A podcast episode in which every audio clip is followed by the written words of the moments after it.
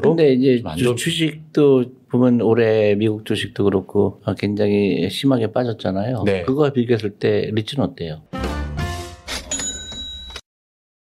안녕하세요. 반갑습니다. 저는 메리츠 자산운용의 존리 대표입니다. 오늘은요, 그 많은 분들이 질문을 해주시는데요. 리츠에 대해서 궁금해 하시는 분들이 많아요. 그래서 이제 한국에서는 리츠가 태동된 지 얼마 되지 않아서 그 많은 분들이 특히 이제 부동산에 투자하시는 분들이 리츠 펀드에 대해서 관심이 많은 것 같아서요. 마침 우리 메리츠에서도 글로벌 리츠 펀드가 있습니다. 그래서 우리 오늘 펀드 매니저 김영석 씨를 어, 초대했어요. 그래서 그 리츠에 관한 거 그런 거를 좀 배우는 시간이 됐으면 합니다. 안녕하세요. 예, 안녕하세요. 메리츠 자산운용에서 아, 저희 글로벌 리츠 펀드 운영하고 있는 김형석이라고 합니다. 제가 이제 리츠에 관심을 갖는 이유 중에 하나가 내가 볼 때 이렇게 주식을 투자할 때 우리가 직접 투자를 하느냐 아니면 간접 투자를 하느냐 그거 아, 중요할 것 같은데요. 근데 주식에 투자할 때도 우리가 간접 투자 이제 보통 이제 펀드를 어, 투자하죠. 펀드에 투자하는 이유가 아, 작은 돈으로 그리고 꾸준하게 투자를 함으로 인해서 분산 효과를 누릴 수가 있고 건물을 잘못 갖고 있었을 때 위험이 굉장히 크다는 아, 생각 때문에 리츠가 더 유리하다고 보는데 특히 제가 볼 때는 과거에는 이제 부동산이 올라가게 되면 경기가 좋아지거나 보통 이제 건물들을 다 사도 그렇게 큰 위험이 없다고 생각했는데 지금은 내가 볼 때 우리 주식을 고를 때 펀더멘털이 좋은 주식을 고르는 것처럼 그게 더 굉장히 중요한 시대가 오지 않았나 싶어요. 그러니까 같은 건물을 사,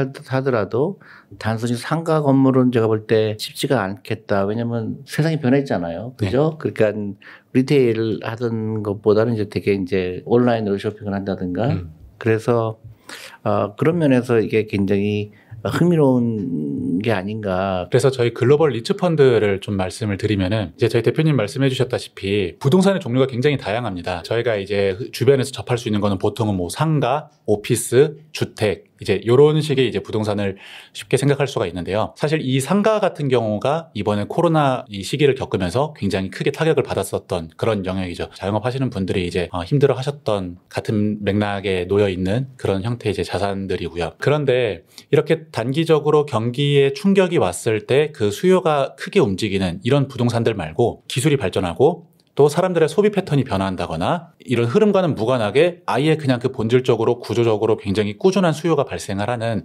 그런 부동산들이 있습니다. 그래서 저희 글로벌 리츠 펀드에서는 이런 이제 부동산들에 투자하는 아, 그런 리츠로 저희가 투자를 해서 운영을 하고 있고요. 대표님 말씀해 주셨던 이런 그 부동산 유형의 자산들 중에는 글로벌 리츠 펀드에서 음, 가장 큰 비중으로 투자하고 있는 회사 중에 하나는 이제 그런 데이터 센터를 이제 임대하는 그런 리츠가 있습니다.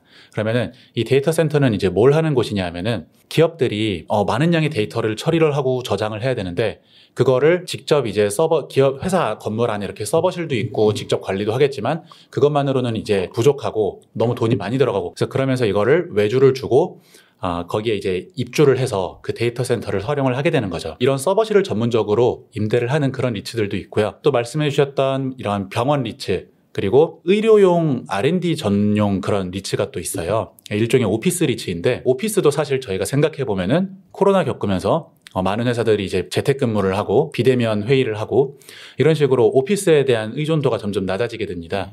그런데 이런 의료용 오피스 같은 경우에는 또 거기서 이렇게 신약을 개발하고 연구 개발을 개- 연구를 계속 해야 되기 때문에 어, 어쩔 수 없이 그 오피스 공간을 계속 활용해야 되는 그런 부분들이 또 있어요. 이렇게 그 전 세계적으로 다양한 유형의 자산들이 부동산들이 또 우리가 기존에 알지 못했던 뭐 뭐 호텔이나 상가 이런 전통적인 부동산과는 다른 그런 새로운 유형의 아, 부동산들이 또 굉장히 많이 있습니다. 그 리치의 또 어떤 특성이라든가 그런 건 어떻게 되나요? 예를 들어 배당 같은 거 그런 경우는. 그 리츠는 이게 전 세계 나라별로는 조금씩 차이가 있기는 한데 보편적으로는 배당 가능 이익의 90% 이상을 배당을 하게 되면은 그 리츠는 이제 법인세를 면제를 받게 됩니다. 그렇기 때문에 리츠들이 보통은 이 법인세 면제를 위해서 한 해 벌어들이는 수익의 거의 대부분을 다 배당으로 지급을 합니다. 그래서 배당 수익률이 이제 일반적인 주식에 비해서는 높은 편이에요.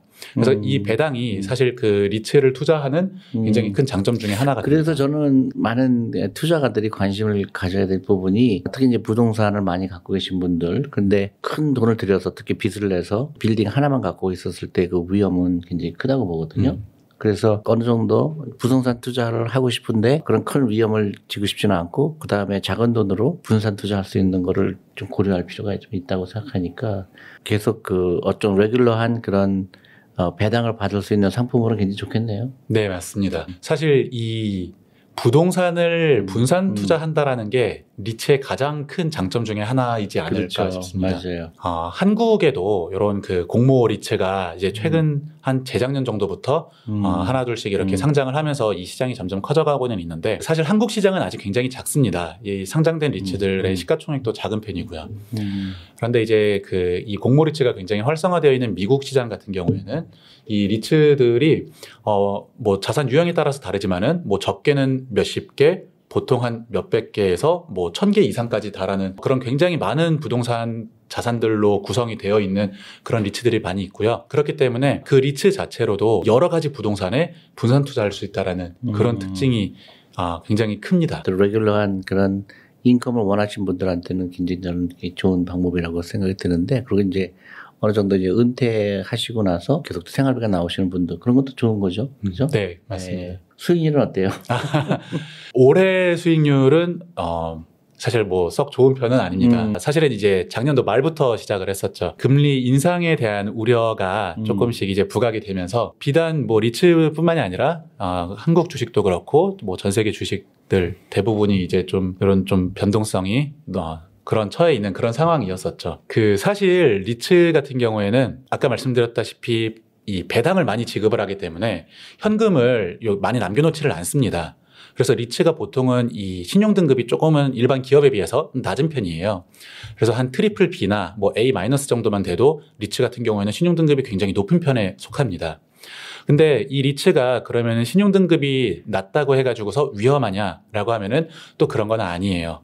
항상 이런 실물 경제에 충격이 왔을 때 그 충격은 임차인에서 먼저 발생을 하게 되고 임차인이 이제 임대료 지급 불능이 되는 그런 사태가 되었을 때 그 충격이 리츠까지 이제 전달이 되게 되는데 이런 구조 때문에 오히려 이런 경기 불황이나 이런 그 실물 경제에 충격이 왔을 때에 리츠는 오히려 어, 내성이 더 있는 편입니다. 아, 그런데 이제 그 금리가 이제 올라간다고 하니까 어, 신용 등급이 안 좋은 리츠는 당연히 위험할 수가 있겠네라는 막연한 우려감에 지금 최근 올해 같은 경우에는 저희 펀드도 그렇고 어, 글로벌 리츠 시장 전체적으로 근데 이제 주, 좋은 주식도 보면 올해 미국 주식도 그렇고 어, 굉장히 심하게 빠졌잖아요. 네. 그거와 비교했을 때 리츠는 어때요? 비슷하게 빠졌습니다. 비슷하게 빠졌어요? 네네. 그런데 이게 저는 그 굉장히 단기적인 조정이라고 좀 생각을 음, 합니다. 그러니까 이자율이 올라가기 때문에 그런 단순히 이제 이자율이 올라가니까 부동산은 별로 좋지 않을 거다 이렇게 네. 생각하나요? 네, 이게 음. 그